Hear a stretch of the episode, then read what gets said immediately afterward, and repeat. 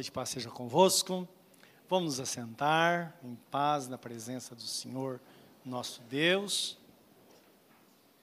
Quero convidar você agora a abrir, a Bíblia Sagrada comigo, meus amados, no livro de Provérbios, capítulo 4, para a nossa leitura. E vamos discorrer sobre esse texto. Pedir que Deus fale conosco nesta noite, fale ao nosso coração e nos fortaleça. Vamos orar. Querido Deus e Pai, estamos na tua presença, diante da tua palavra. Queremos que fales ao nosso coração nesta hora, com toda graça e simplicidade, para que sejamos fortalecidos na força do Senhor e vamos em paz na tua presença, mediante a tua graça e a tua palavra. Quer ser guardado no nosso coração, que o Senhor fale conosco Deus, segundo a necessidade de cada um, está escrito: quem pede pão, recebe pão. Quem pede peixe, recebe peixe. Então nós sabemos que o Senhor tem uma porção para cada um, segundo a precisão de cada pessoa neste lugar. Que o Senhor nos abençoe desta forma. Em nome do Senhor Jesus. Amém, Senhor. Amém. Diz assim a palavra de Deus, Provérbios 4, de 20 a 27. Filho meu, atenta para as minhas palavras, as minhas razões inclina o teu ouvido. Não as deixes apartar-se dos teus olhos, guarda-as no meio do teu coração. Versículo 22 de Provérbios 4. Porque são vida para os que as acham e saúde para o seu corpo. Sobre tudo que deve guardar, guarda o teu coração, porque dele procedem as saídas da vida. Desvia de ti a tortuosidade da boca e alonga de ti a perversidade dos lábios. Os teus olhos olhem direitos e as tuas pálpebras olhem diretamente diante de ti. Pondera a vereda de teus pés e todos os teus caminhos sejam bem ordenados. Não declines nem para a direita, nem para a esquerda, retira o teu pé do mal. Amém. Bendito seja o Senhor. Guarda o teu coração, porque dele procede as saídas da vida. Isto é, tudo começa no coração. O nosso coração entende-se pela nossa alma como centro da nossa vida, as nossas emoções e o nosso intelecto e vontade. Então, na vida prática, nós, em qualquer situação que nos move pelos sentidos, pelos cinco sentidos, não é? Ou nós tocamos, ou nós sentimos o cheiro, ou o paladar, alguma coisa assim, ou ouvimos.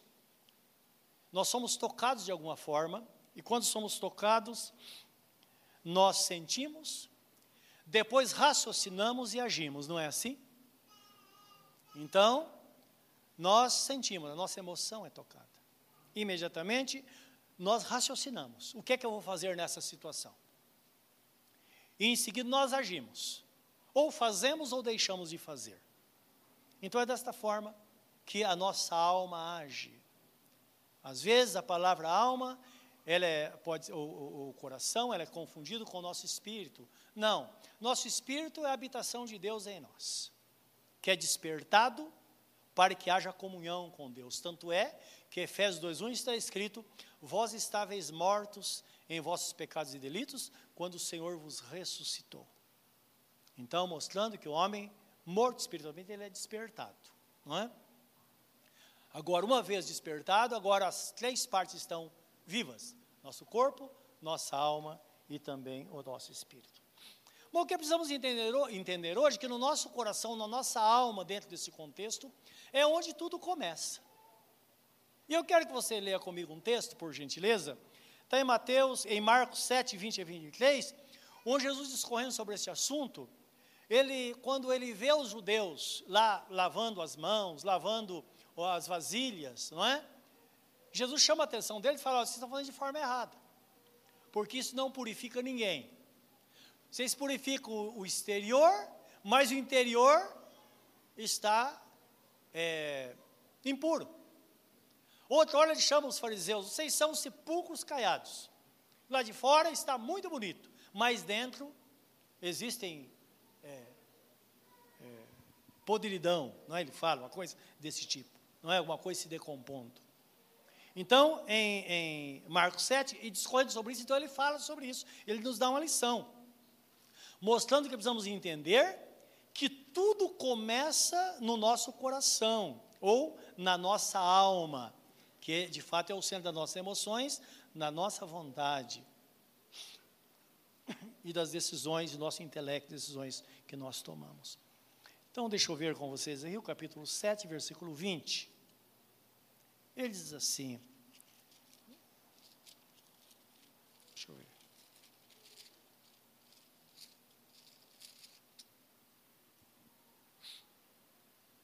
Dizia, Jesus dizia: o que sai do homem, isso é o que o contamina.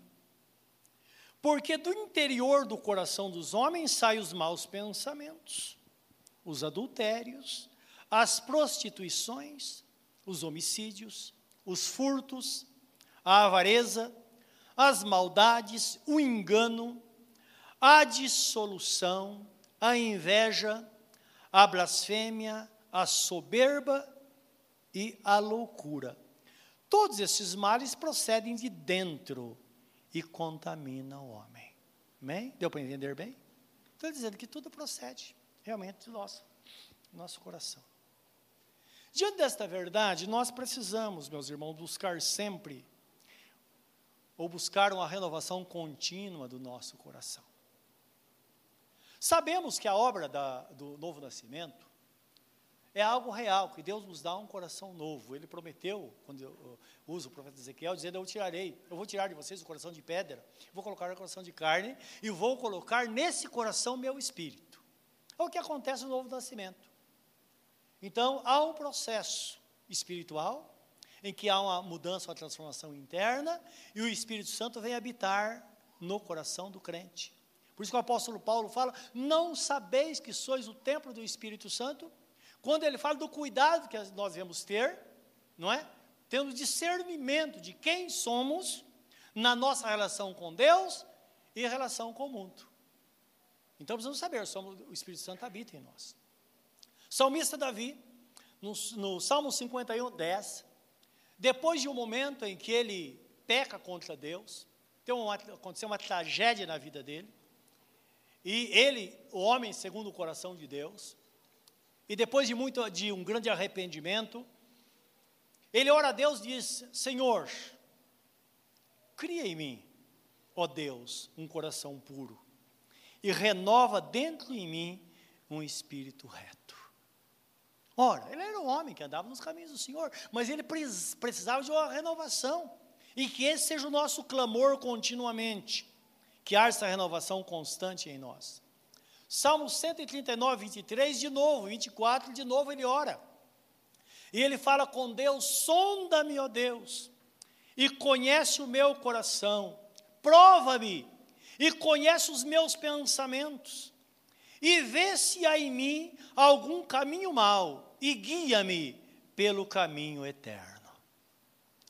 Nós sabemos que, como igreja, como crentes, nós temos essa oportunidade continuamente, pelo menos uma vez por mês, quando Deus atende esse pedido. Na ceia do Senhor, Ele vem e diz assim: você vai participar da ceia, você vai memorizar o sacrifício de Jesus, do meu filho, você vai proclamar que Jesus morreu dentro, foi sacrificado e ressuscitou dentre os mortos. Então, examine-se, pois, a si mesmo, e depois coma deste pão e beba deste cálice. É o Espírito Santo sondando o nosso coração, não é? E quem já, no dia da ceia, não se colocou diante de Deus, disse: Senhor, olha para dentro de mim como eu estou olhando, Senhor. Vê que eu preciso de uma mudança, eu preciso de algo novo, eu preciso da tua graça sobre mim, eu preciso ser melhor, eu preciso mudar nessa situação. Quem já não fez isso? Isso é algo tri trivial na vida do crente, ter esse autoexame, porque ele não tem outra opção porque nós temos o hábito de examinar a vida dos outros. Mas agora Deus nos para e fala: examine-se a si mesmo. Olhe para dentro de você e veja quem você é. E nós clamamos, Senhor, Cria em mim um coração novo e renova dentro de mim um espírito reto, um espírito voluntário para viver na tua presença. Davi conseguiu isso. Um dos salmos diz que ele era um homem que orava continuamente, e ele declara, diz, Senhor, por três vezes ao dia eu apresento as minhas queixas diante do Senhor. Nós vemos outro salmo, ele falando, ele orando a Deus e dizendo, Senhor, quando eu leio a tua palavra, eu fico todo arrepiado. Sabe o que é isso? Já passou por isso? Você está lendo a Bíblia, de repente, alguma coisa você sente como se fosse um choque. Você fala, meu Deus, eu não, como que isso está aqui? É Deus falando comigo. É isso que ele sentia.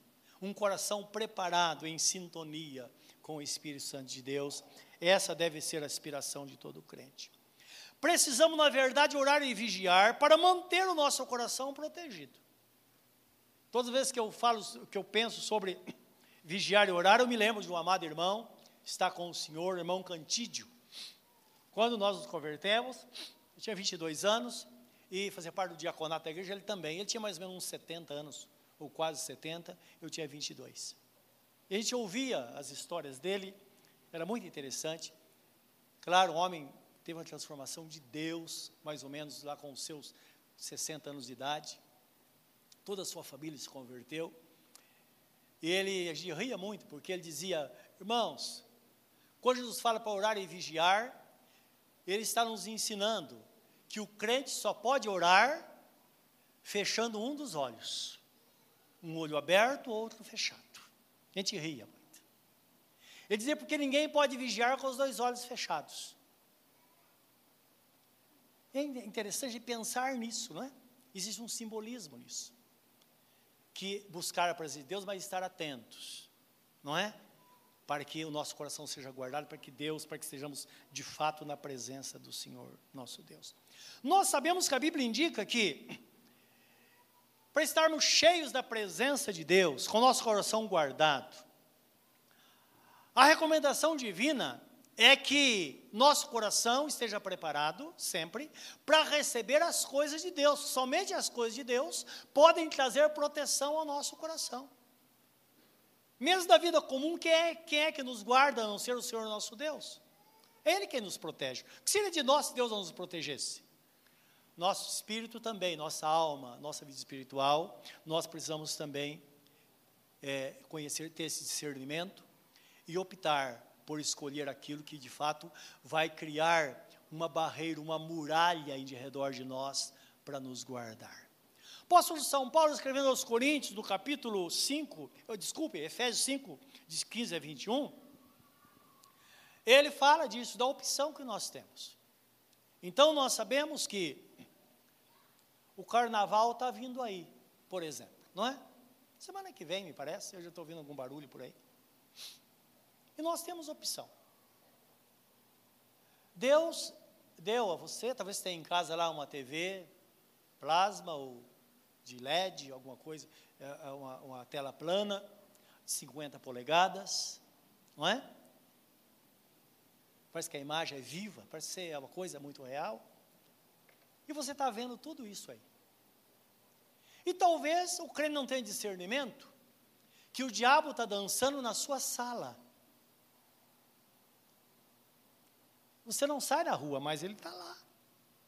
A mensagem sendo levada lá para suas crianças, para você. De repente você fala, meu Deus, estou tão vazio, onde está Deus? Ele fala, mas eu não posso ficar com você. E quando tudo passar, você vai sentir vazio, sem nada. Sem nada.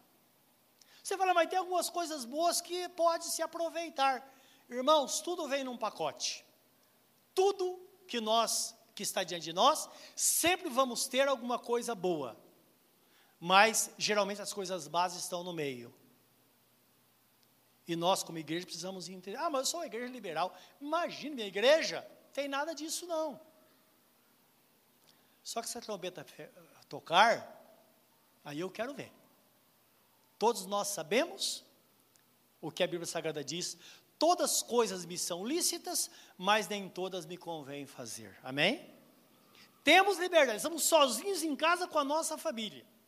Mas vamos saber qual é o alimento que está entrando dentro da nossa casa. Agora, o outro mais cuidadoso, ele não tem domínio, ele desliga a televisão. Ah, vai ficar toda desligada? Ora, se vem qualquer coisa que você percebe que vai denegrir a sua vida cristã, muda de canal ou desliga. Digamos que você passa um tempo orando, conversando com a família, não é verdade? O que a televisão não permite que aconteça. Lendo a Bíblia, tanta coisa pode ser feita. E olha o que diz o texto sagrado sobre a opção. E eu quero ler com vocês esse texto em Efésios 5, 21.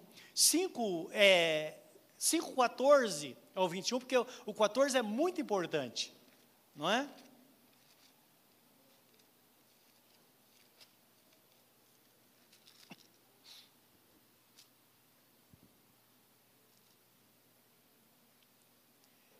Então o apóstolo Paulo está discorrendo sobre a, a, o comportamento aqui do, do, do, crente, segundo a vontade de Deus. De repente ele diz assim, versículo 14: Pelo que diz: Desperta, ó tu que dormes, e levanta-te dentre os mortos, e Cristo te esclarecerá. Portanto, vede prudentemente como andais, não como nécios, mas como sábios, remindo o tempo porquanto os dias são maus. Pelo que não sejais insensatos, mas entendei qual seja a vontade do Senhor. E não vos embriagueis com vinho em que há contenda, mas enchei-vos do Espírito, falando entre vós com salmos, hinos e cânticos espirituais, cantando e salmodiando ao Senhor no vosso coração, dando sempre graças por tudo a nosso Deus e Pai, em nome de nosso Senhor Jesus Cristo, sujeitando-vos uns aos outros no temor de Deus. Então ele fala no versículo 14: Olha, desperta. Às vezes nós ficamos dormentes. Não sei se você já passou por alguma situação, você fala, escuta, mas será que eu sou crente mesmo? Pode ocorrer. Então ele diz: desperta, olha quem você é, não é? E andar com prudência. Não é isso? É estar, ser uma pessoa sóbria. Remindo o tempo, aqui o significado é aproveitar a oportunidade, o tempo. Existe um tempo que precisa ser aproveitado. Às vezes não pode, não dá para ser aplicada a segunda parte, que redenção significa não somente aproveitar o tempo, alguma coisa, mas trazer de volta o que se perdeu. Que tem coisas, meus irmãos, que não dá para trazer de volta. Amém? Tem coisa que não dá. Se perdeu, perdeu. Não é? Então ele fala: cuidado com isso, aproveita bem o tempo, nem dando margem para é, esse tipo de redenção que é trazer de volta. Pelo que não sejais insensatos, mas entendei qual seja a vontade de Deus. Você precisa saber qual a vontade de Deus para a sua vida, qual o plano de Deus para a sua vida. Não é? Precisamos estar atentos a isso. E não vos embriagueis com vinho, que aqui é uma, pode ser algo simbólico, está falando de opção não é? Mas enchei-vos o Espírito. Você pode uma coisa ou outra. A escolha vai ser de cada um. Não é verdade? Falando entre vós com salmos, hinos, cânticos espirituais, cantando e salmodiando ao Senhor no vosso coração. Agora, se você optar por outro caminho, você vai ver as crianças cantando marchinha de carnaval na sua casa e tal. E aí reclama dos problemas. É claro, se você abrir a sua porta e o diabo colocar a ponta do pé, você não fecha mais. Não é verdade? O que a Bíblia Sagrada fala, e deixa bem claro isso, quando ele fala resistir ao diabo, ele fugirá de vós. Ou o diabo está debaixo dos nossos pés, ou então a situação vai inverter. Porque lidamos com coisas espirituais, a nossa luta não é contra carne e sangue, mas contra as hostes espirituais da maldade dos lugares celestiais. A sua sala, a sua casa é um lugar celestial, guarde isso no seu coração. Porque a, a luta, a, a, luta da nossa milícia, ela não é carnal. Embora vamos da carne, a nossa luta não é carnal, diz o texto, segundo aos Coríntios 10, 3 e 4. Mas sim as armas da nossa milícia são poderosas em Deus para desfazer as fortalezas, destruir todo o poder organizado, levando toda a mente cativa a pessoa bendita de nosso Senhor Jesus Cristo. Isto é, você tem uma arma. Você quer que a sua família seja salva? Use essa arma, essa arma de forma correta e o Espírito Santo vai levar esta, esta pessoa à presença de Jesus. Agora, dura coisa é quando uma pessoa em casa que não teme a Deus, ele fala: Hum, ainda diz que é crente, hein? Então é bom saber que os nossos familiares que não conhecem a Deus, eles sabem muito bem o que é certo e o que é errado. Amém, meus irmãos? Então, é questão de ponderar isso, é Deus falando através da Sua palavra, nos levando para, para a Sua presença, para junto de si. Versículo 20: dando sempre por tudo graças a Deus, em nome de nosso Senhor Jesus Cristo, sujeitando uns aos outros no temor de Deus. Isto é, parar de reclamar. Os problemas estão aí, mas vamos dar graças a Deus. Deus está no controle de tudo, mesmo quando não parece que Ele está. Lembra, você é uma pessoa salva, lavada pelo sangue de Cristo. Há uma posição no reino de Deus, Ele cuida de nós. E para o diabo destruir, destruir, sua vida, se você estiver no caminho, tenha certeza que ele vai precisaria destruir Jesus. Mas lembra que está escrito na primeira epístola de João, capítulo 5, versículo 18: aquele que. Aquele que está em Cristo não vive em pecado. Mas aquele que foi gerado por Deus é conservado por Ele e o maligno não lhes toca. Não é interessante isso? Então ele está dizendo, por que, que pessoas, ah, mas fui, o diabo tocou no meu. É claro, se expõe, o inimigo ele veio para matar, roubar e destruir. Então, lembrar essa é uma palavra para a pessoa que quer ter compromisso com Deus, quer ter um coração renovado na presença do Senhor e buscar esta santa presença na sua vida.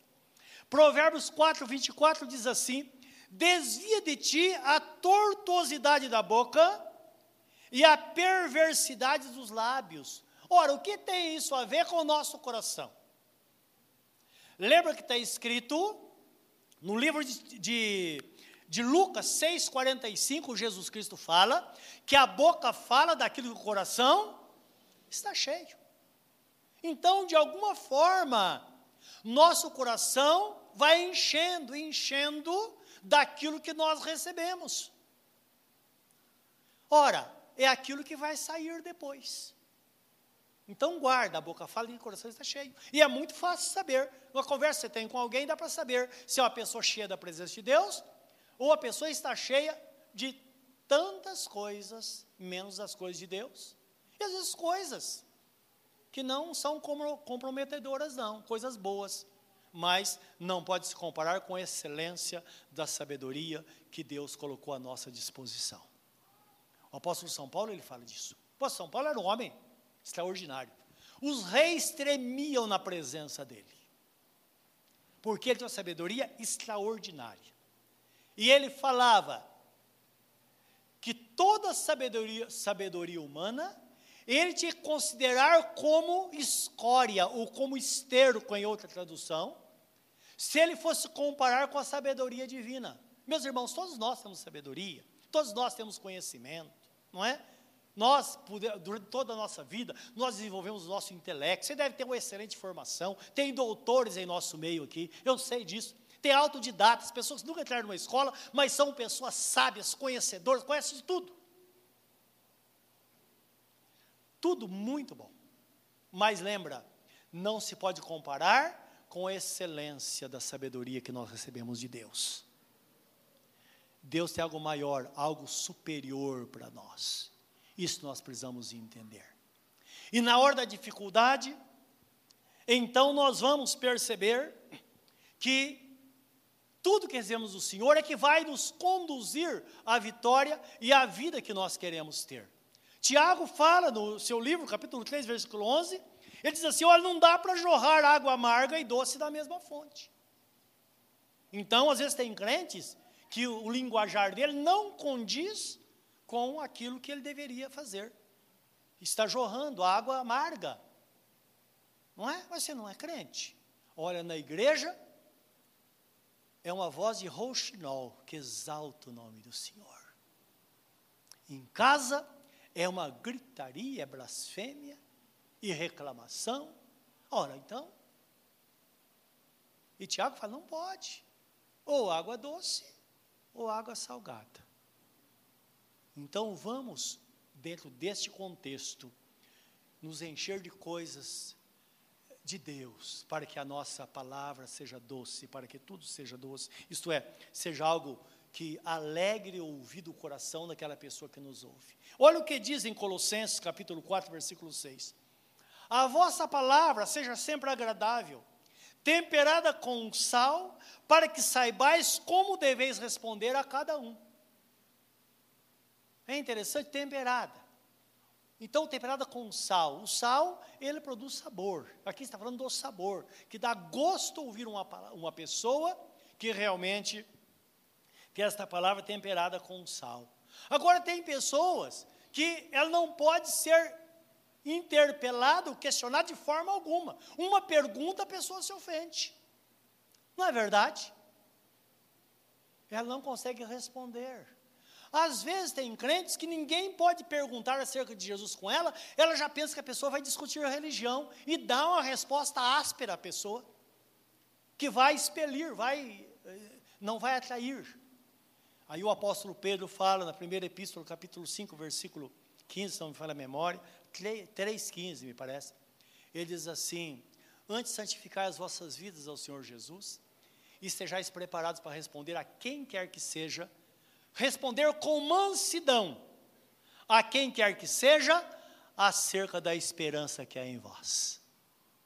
Não é? Ah, você é crente? E a pessoa, opa. Ou ela pensa, ou, ou tem que dar uma resposta. Bem, o que você acha? Não. Você é crente? Sim. Entreguei minha vida a Jesus. Não é? Ah, quer dizer que então você é bonzinho? Não. Não, não é verdade. Bom é só Deus. Eu vivo na dependência dEle, Ele está trabalhando na minha vida. Agora, meu propósito é melhorar. Não é assim? Então devemos é, responder com mansidão. As pessoas precisam de resposta. Ela quer saber o porquê que você é assim, o que está acontecendo na sua vida. Então, o nosso papel é responder com mansidão à realidade, aquilo que Deus fez na nossa vida, que de fato não foi pouca, pouca coisa, não é verdade? Provérbios capítulo 4 ainda diz assim, versículo 25 nos mostra que o crente deve ver com objetividade, não é? porque a objetividade nos, nos ajuda a guardar o nosso coração. Olha o que diz versículo 25. Devemos, na verdade, olhar para frente. O que significa isso? Olhar para o futuro. Olhar para a direita e para a esquerda vai trazer problemas. Olhar para trás, muito mais. E nós bem sabemos, meus irmãos, o texto fala: os teus olhos olhem direitos e as tuas pálpebras olhem diretamente diante de ti indicando isso. Amargar o passado, meus irmãos, ficar preso ele por algum motivo, não nos traz nada de bom. Se nós ficarmos presos ao passado com coisas boas, também não é benéfico, por quê? Toda bênção nós contamos de anos atrás, e hoje não acontece nada. E às vezes nós ficamos presos no passado, em que éramos, a vida passa. E a pastora disse aqui, olha, eu às vezes penso, mas meu corpo não responde. É assim conosco. Não é? Eu me lembro do nosso pastor, ele tinha o hábito, ele orava pelas pessoas, eh, culto quarta-feira, lembra, pastora? Orava, punha as mãos, e Deus usava esse homem poderosamente, claro, ele ficava um pouco empolgado, quando terminava, ele vinha, o púlpito era assim, tinha escada do lado, ele não ia, ele subia direto, não é? Era um pouquinho mais baixo que isso aqui, ele batia a mão e pulava em cima. Eu lembro um dia que ele tentou e não, não conseguiu. Eu falei, eita, já chegou. É? Mas acontece isso. Nossa vida é assim. Então há limites na nossa vida. Não é? Então o passado tem que ficar para trás de fato. Não é? Como está escrito em Lucas 9,62, palavra de Jesus, ele fala assim: Ninguém que lança mão do arado e olha para trás não é apto para o reino, ou Ninguém que bota a mão no ar e olha para trás é apto para o reino de Deus. Alguns de vocês não têm ideia do que eu estou falando, não é? Porque tudo está mecanizado, tudo, não é? Forma tão é, diferente hoje. Meu tempo, quando era adolescente, como alguns de vocês aqui são, meu pai, a gente trabalhava na lavoura, meu pai plantava cana de açúcar e, e milho. E então a gente arava a terra, eu, meus irmãos. Então imagina, aquele arado puxado com um cavalo ou com um burro, né, que era mais forte, puxando. Você tinha que olhar para frente. Porque se aquela lâmina pegasse num pedaço de madeira, ia acontecer um acidente. Ou às vezes passava sobre uma cascavel, por exemplo. Ela, ela desesperada, ela picava. Então, precisava estar atento, olhando para frente. É isso que Jesus está dizendo. Olha para frente. Porque o crente que olha para trás não é apto para o reino dos céus. Ele não vai conseguir seguir esta jornada. Não que seja tão difícil, meus irmãos. A vida cristã não é tão difícil, ela é trabalhosa. É o dia a dia, não é? É diariamente, é estar atento. Você está vendo? A evolução das coisas acontece diariamente. Diariamente. Olha como as coisas acontecem hoje, não é? Tem coisas que estão por aí que eu não tenho nem ideia. Não é por causa da minha idade, já eu tô, eu, é muito difícil adequar as coisas modernas de hoje. Mas eu vejo adolescente, criança fazendo coisa que eu falo, meu Deus, de onde ele tirou isso? É real.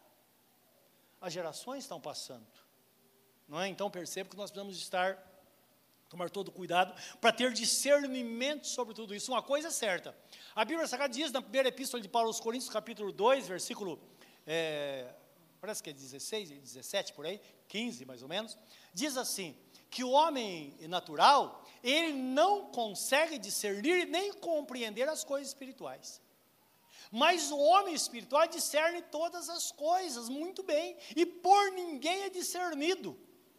Então, ele está falando sobre dois, dois, dois tipos de pessoas: aquele que está neste mundo, não é? E vivendo este mundo, usufruindo deste mundo, e envolvido com este mundo, não tem noção de uma vida espiritual que conduz, o espiritual conduz o natural.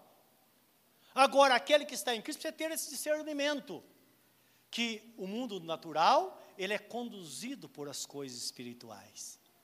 É quando você está num problema difícil, difícil, você não consegue resolver, você entra no seu quarto, no seu trabalho, o Senhor ora e fala, Senhor, eu preciso da direção, preciso de sabedoria do Senhor, Senhor, me dá um, me dá um, alguma, ah, dá um sinal aqui, me ajuda, e de repente vem uma ideia, Deus falando, filho, é isso que você tem que fazer, tudo move, tudo é movido pelo mundo espiritual, não é? Precisamos ter discernimento disso, no dia a dia, nas dificuldades do dia a dia, meus irmãos, lembro certa vez, alguns anos, muitos anos atrás, porque eu guardo essa situação, foi a situação única da minha vida.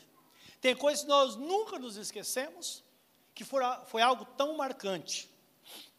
Nossos filhos eram bem pequenos, nós morávamos aqui em Ferraz na época, tinha vindo da Penha para Ferraz, e depois voltamos para Penha, depois hoje estamos em Suzano, né? Ande, anda igual cigano. Bom, Jesus disse que uh, o crente é como o vento não sabe de onde vem nem para onde vai, no entanto, ouve-se a sua voz. Não é verdade? As mudanças estão aí. Muitas mudanças acontecem. E não sei se você já passou por um momento, um momento de trevas na sua vida.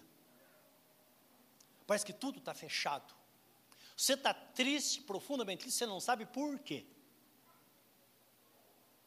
E a vida parece que não tem sentido. Pois bem, eu estava passando por esse momento. Já era pastor. Estava passando aquele momento depressivo, pensando. Eu estava caminhando na rua, lembra que eu estou discorrendo sobre isso? Porque eu estou falando sobre o mundo natural e o espiritual. Como as coisas funcionam. E eu estava andando na rua aqui em Fernando, até como lugar, o lugar que estava andando, ao lado de um irmão, pastor também. E ele era muito direto nas coisas que ele falava. Às vezes acertava, às vezes errava. E eu conversando com ele, eu falei, rapaz, eu estou com. Vou falar uma coisa para você. Eu estou com uma tristeza tão profunda no meu coração. Se você soubesse, um vazio tão grande que parece que nada tem sentido. Isso durou mais ou menos uns 15 dias. Não tinha explicação. Ele olhou para mim e olhou, deu um sorrisinho assim, meio amarelo, e falou: Irmão, isso é pecado. Eu considerei aquilo, porque é bom a gente considerar, não é? Mas eu parei, falei, irmão, eu já pensei nisso. Eu examinei minha vida, coloquei tudo perante Deus. E, sinceramente, eu estou consciência limpa nesse sentido. Até porque todas as minhas orações eu oro, como diz o Pai Nosso, Senhor, perdoa os meus pecados. Se por palavra ou pensamento eu pequei, alguma coisa, Senhor me perdoa. Eu falei, então não é isso, irmão. Ele disse, olha, mas eu acho que é, viu? Continua pensando que você vai descobrir. A vida continua. O tempo foi passando. Três dias depois, eu tive um, um sonho. Foi uma visão de Deus. Eu estava tão angustiado. Esse sonho foi muito real. Eu estava dirigindo um carro na Vida Brasil, aqui em Ferraz. Estava eu, minha esposa e, e dois dos filhos, que o Caio não tinha nascido ainda, estava dentro do carro. Lembro até a marca, um Corcel 2, lembra dele? Eu nunca tive esse carro. Motorzão na frente, eu estava dirigindo, toda aquela segurança.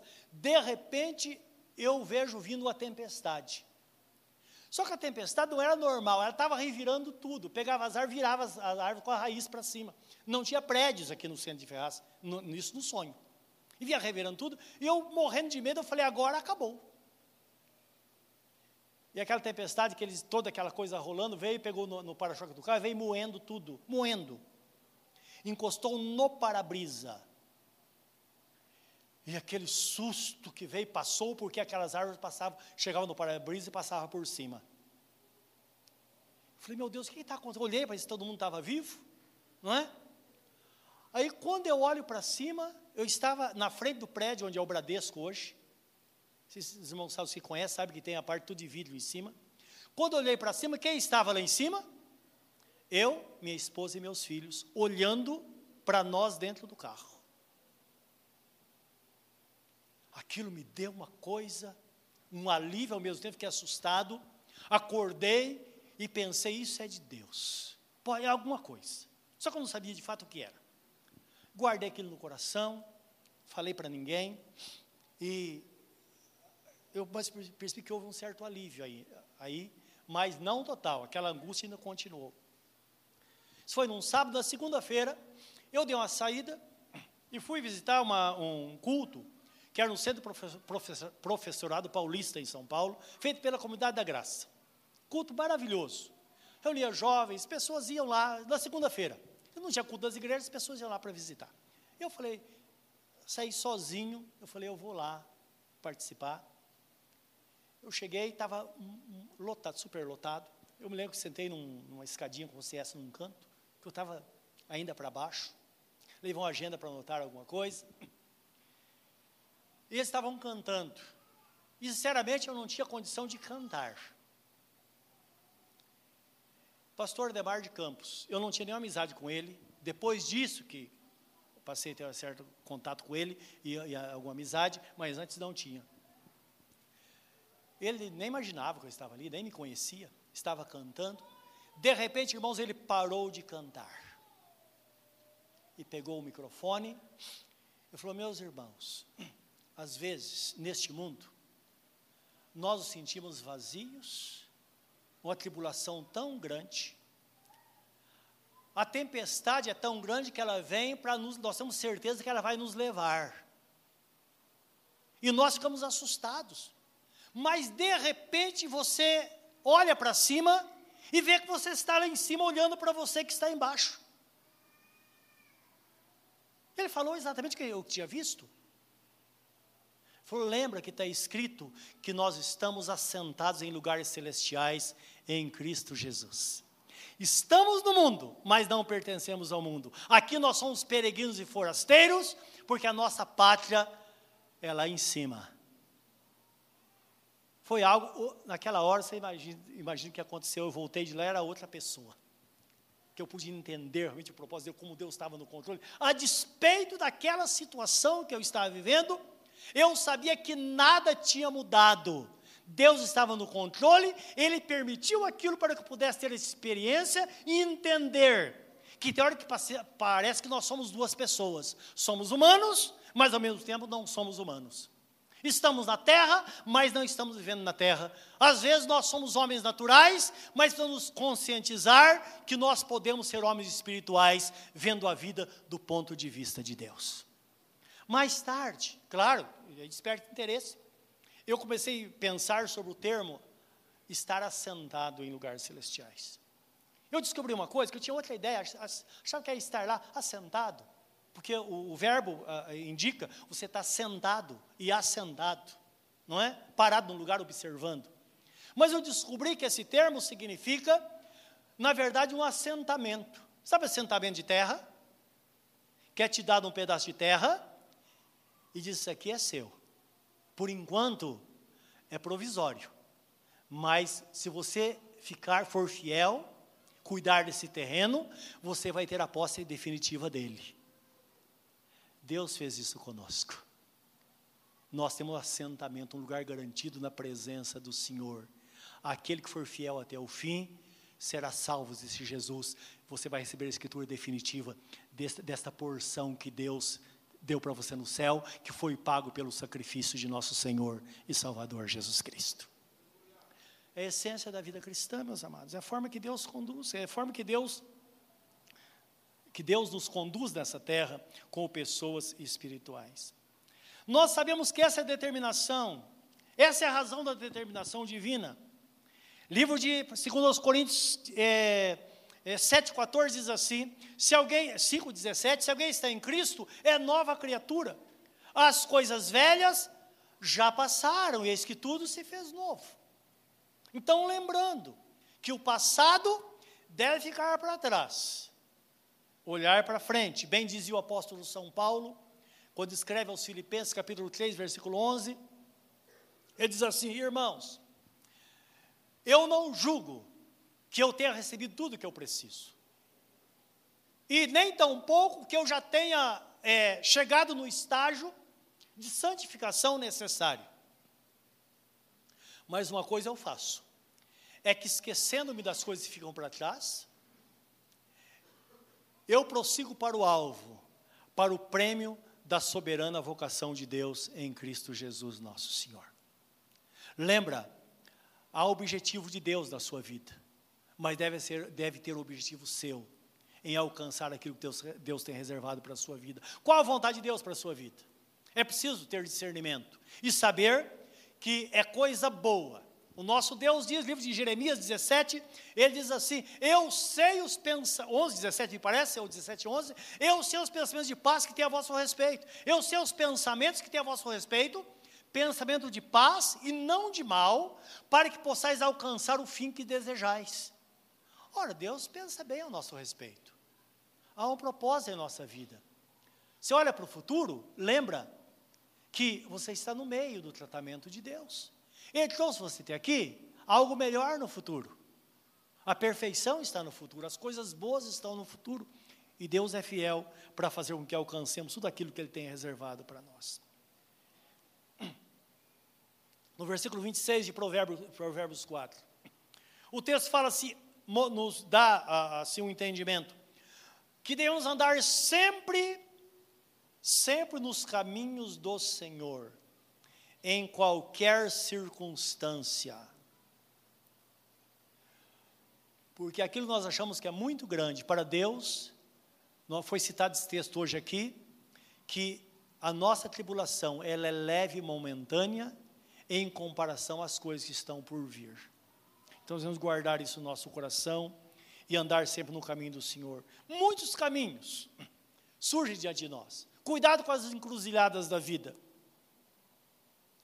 No versículo 26 está escrito: pondera a vereda dos teus pés, e os teus caminhos sejam bem ordenados. Isto é, cuidado com a decisão que você vai tomar, porque a decisão do presente vai determinar o futuro. Se hoje os nossos filhos, a nossa família está nos caminhos do Senhor, nós vemos nossos netos buscando a presença de Deus. Se isso está acontecendo hoje, porque um dia um momento decisivo da nossa vida. O pastor Sandro, com 17 anos, entregou a sua vida a Jesus, contrariando todo o pensamento familiar. Eu, com 19 anos de idade, tinha uma vida independente, poderia fazer aquilo que eu quisesse da vida, mas eu sabia que esse não era o plano do Senhor, eu estava protelando só. Eu disse, Senhor, custe o que custar, eu vou andar na tua presença. Aquela decisão, aquelas decisões nortearam a nossa vida até aqui e vai permitir que Deus conduza os nossos descendentes até o fim, porque está escrito, Deus disse, eu abençoarei até mil gerações daqueles que temem o meu nome. Hoje vemos nossos netos, se Deus quiser, nós vamos ver os nossos bisnetos aqui, servindo ao Senhor, e assim por diante. Mesmo quando nós partimos dessa terra, Deus vai continuar cuidando, porque Deus é fiel à Sua palavra, aquele que prometeu é fiel para cumpri-la. Esta é a promessa para nós. Portanto, meu irmão, cuidado com as decisões que você toma em qualquer época da vida. Mas principalmente os jovens estão começando a vida. E eu quero falar sobre algumas coisas bem familiar, para que você possa entender, realmente. Imagine que você é um adolescente, você acha que você pode tudo. Ah, eu faço o que eu quero da minha vida, experimento o que eu quero. E você parte do mundo dos vícios, você quer usar, quer experimentar maconha, quer usar bebida alcoólica. Não precisa nem ser profeta para saber qual vai ser o seu futuro. Ou precisa? Vai na Carcolândia e você vê. Pergunta como eles começaram. Não é? Começaram usando narguilha na calçada. E olha como estão. Nós estamos há 40 anos aqui em Ferraz. Nós viemos a Ferraz quando a maconha está sendo introduzida aqui em Ferraz, não existia ainda. Alguns casos. Cheguei a conhecer a pessoa, a primeira pessoa que trouxe a, a, essa droga, a maldita para Ferraz. Não é? E poderia enumerar para você dezenas de pessoas, como você, jovem adolescente, que hoje estão no Cambiri, sepultados lá. Poderia enumerar dezenas deles, pelo nome, que a gente via muito perto desse pessoal. Os espertos da vida, não é? É isso que você quer para a sua vida? Aí você vai amadurecendo, você pensa que é dono, você pode dizer aquilo que você quer, Imagine se você, que tem a opção de escolher estu, estudar ou não, você vai à escola e fica lado de fora, acha, acha que é esperto, não é? Dá para saber qual vai ser o seu futuro. E dá para saber o futuro daquele que, a despeito da situação do ensino, ele está lá fiel buscando entendimento. Considerando que os nossos pais nunca entraram numa escola e sabiam ler e escrever e faziam tantas coisas para a época deles. Então lembra, mesmo que tudo esteja ruim, você pode fazer a diferença se você quiser. Porque existem todos os recursos do mundo hoje para que você possa progredir na vida, ter uma vida abençoada em todos os sentidos. Imagine você que leva a vida de qualquer jeito, e se você, por uma eventualidade, você engravida uma menina, sua namorada, ou você, menina, Acontece isso com você? Ah, comigo não acontece. Vai pensando assim. Imagina. Imagina daqui a alguns anos você está dormindo lá e você pensa: onde será que está meu filho?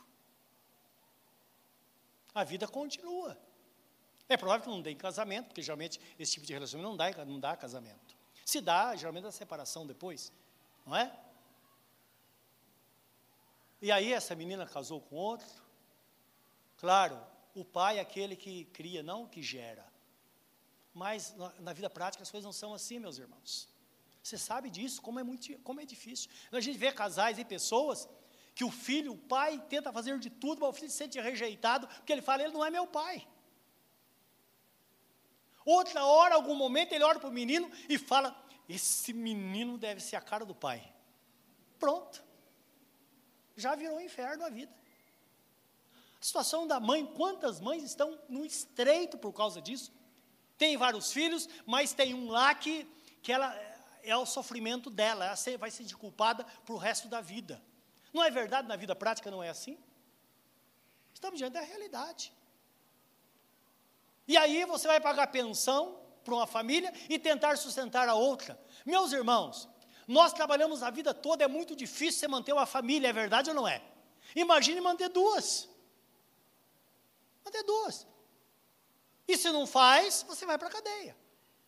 E bem feito. Não é? Porque se a cabeça não pensa, o corpo padece. É Deus falando conosco. Pondera a vereda dos teus pés, olha onde você pisa, faz as coisas direitas, existem princípios para tudo, nós sabemos disso, não é? Por que, que no passado as coisas davam certo e agora não dá? Porque hoje falta responsabilidade. Nós achamos que tudo pode ser feito de qualquer forma, não é verdade? Então, o que Deus fala, pondera as veredas dos teus pés. Vereda é um caminho estreito. Ah, mas eu não quero ninguém encontrando na minha vida. Meus irmãos, a vida ia ser cheia de normas, não é? Onde termina o meu direito, começa o do outro. É assim. A vida é assim, a não ser que a gente não viva, mas é assim, não é? E todos os teus caminhos sejam bem ordenados, uma coisa de cada vez. Se é adolescente, Viva como adolescente com consciência. A Bíblia fala no livro de Eclesiastes, capítulo 11, último versículo do capítulo 11, que começa o capítulo 12. Fala assim: jovem, anda por aquilo que está no teu coração, remove toda amargura. Jovem não é tempo de estar chorando, não, é tempo de viver a vida, tempo de se preparar para o futuro, às vezes até de aventuras por aí. Mas lembra que de todas essas coisas Deus te pedirá conta. Isto é, nós plantamos e vamos colher. Não tem o que fazer. Hoje estamos colhendo o que plantamos hoje, ontem, e amanhã vamos colher o que plantamos hoje. Assim é a vida. Então precisamos realmente ponderar, não é? E ponderar significa parar e pensar. Sempre tem dois caminhos. Eu vou para a direita ou vou para a esquerda. Não vai nem para a direita nem para a esquerda. Segue em frente. Não é? Há um, há um objetivo na vida. Há um caminho a trilhar. Há uma vitória a alcançar. E todos nós temos isso, lembra? Daqui um pouquinho você vai ter 60 anos, 62 como eu tenho. Não é? Daqui para frente o que vier é lucro. Graças a Deus tenho uma boa saúde, não é? Eu creio que, se Deus permitir, vou chegar aos 100 mas com 100 anos talvez eu chegue com uma bengalinha, não é? Já não estou fazendo o que faço. Hoje já, já, a gente é limitado em muitas coisas já. O futuro chega assim, ó. Plante coisas boas e você vai ter alegria no futuro. Considera pelo menos é Deus falando com você nesta noite. É Deus dizendo. Porque lá na frente não tem como voltar atrás porque a vida continua, não é verdade? Então, cuidado com as decisões do dia a dia. E para concluir, o texto primeiro, guarda o teu coração, porque dele procede as saídas da vida. Isto é, a nossa decisão de hoje vai de determinar todo o nosso futuro. Deus sempre é misericordioso. Nas decisões do dia a dia, Muitas encruzilhadas nós passamos, todos nós sabemos disso, muitas encruzilhadas, decisões todos os dias. Profeta Isaías fala, Deus fala através do profeta Isaías, no capítulo 30, versículo 21, que quando estivermos diante das encruzilhadas, certamente nós ouviremos uma voz dizendo: Este é o caminho, ande por ele. Deus é fiel, Ele nunca vai te deixar sem direção, se você quiser essa direção dEle. Sempre o Espírito Santo vai mostrar o caminho, não é? E para nossa meditação ao sairmos daqui, para pontapé inicial para uma vida protegida por Deus, eu quero que deixar com vocês Colossenses 3, versículo 1 a 4. Vamos ler e vamos pensar nesta palavra que Deus dá ao nosso coração nesta noite.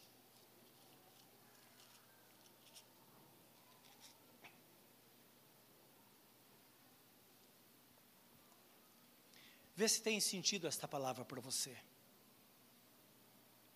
Portanto, se já ressuscitaste com Cristo, buscai as coisas de cima, onde Cristo está sentado à destra de Deus. Pensai nas coisas que são de cima e não nas que são da terra.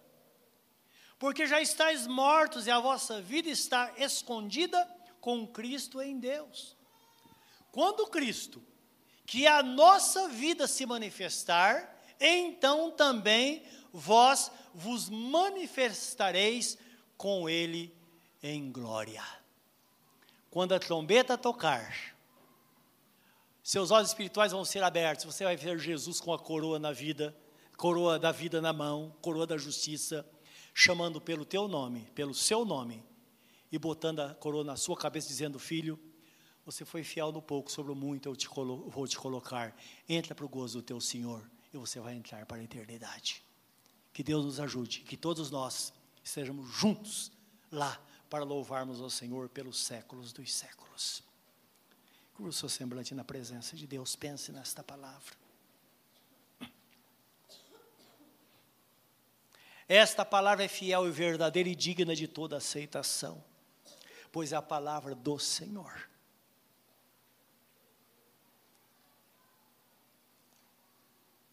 Pondera nesta noite que Deus tenha falado ao seu coração.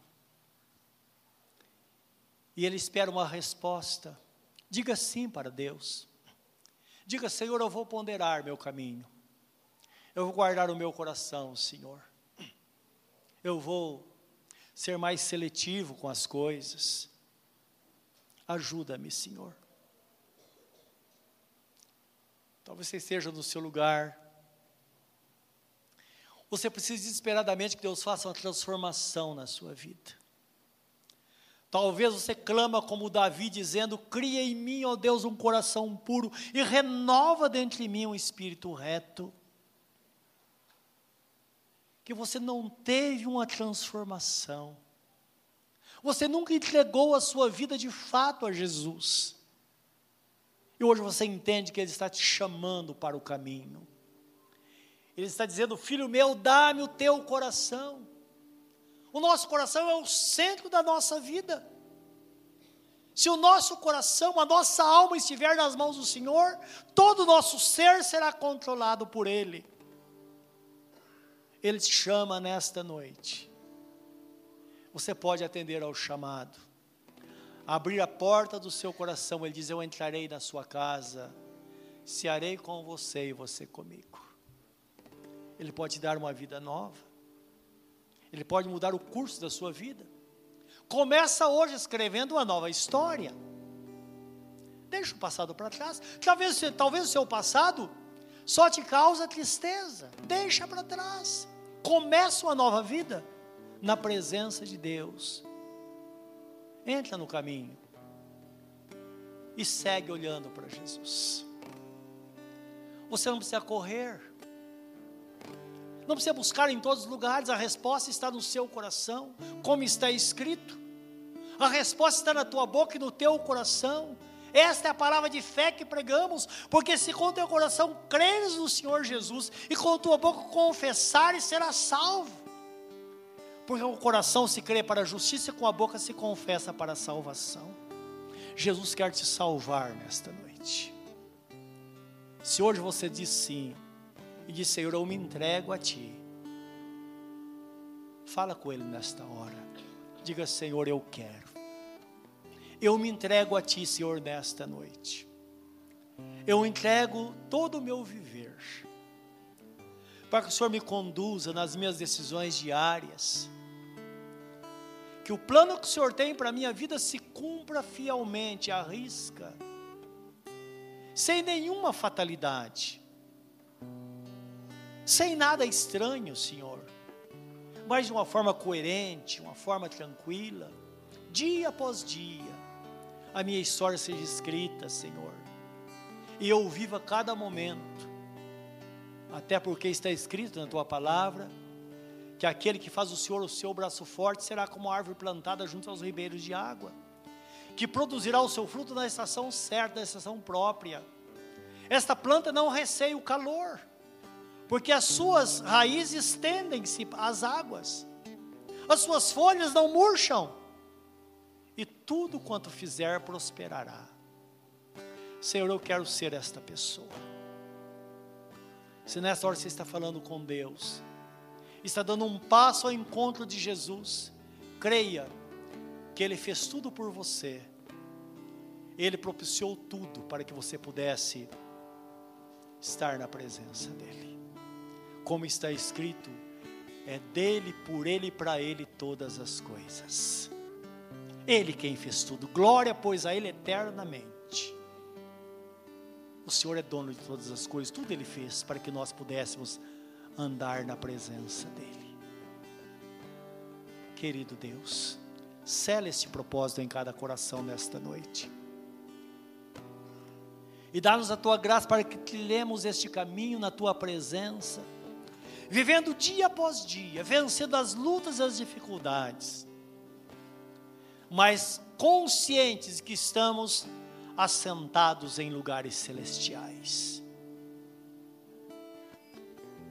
Que o mundo espiritual conduz o mundo físico e natural. As lutas são espirituais, nossas armas são espirituais. E assim nós venceremos de fé em fé na tua santa presença. É o que nós te pedimos nesta hora, no nome de Jesus, o Senhor. Amém.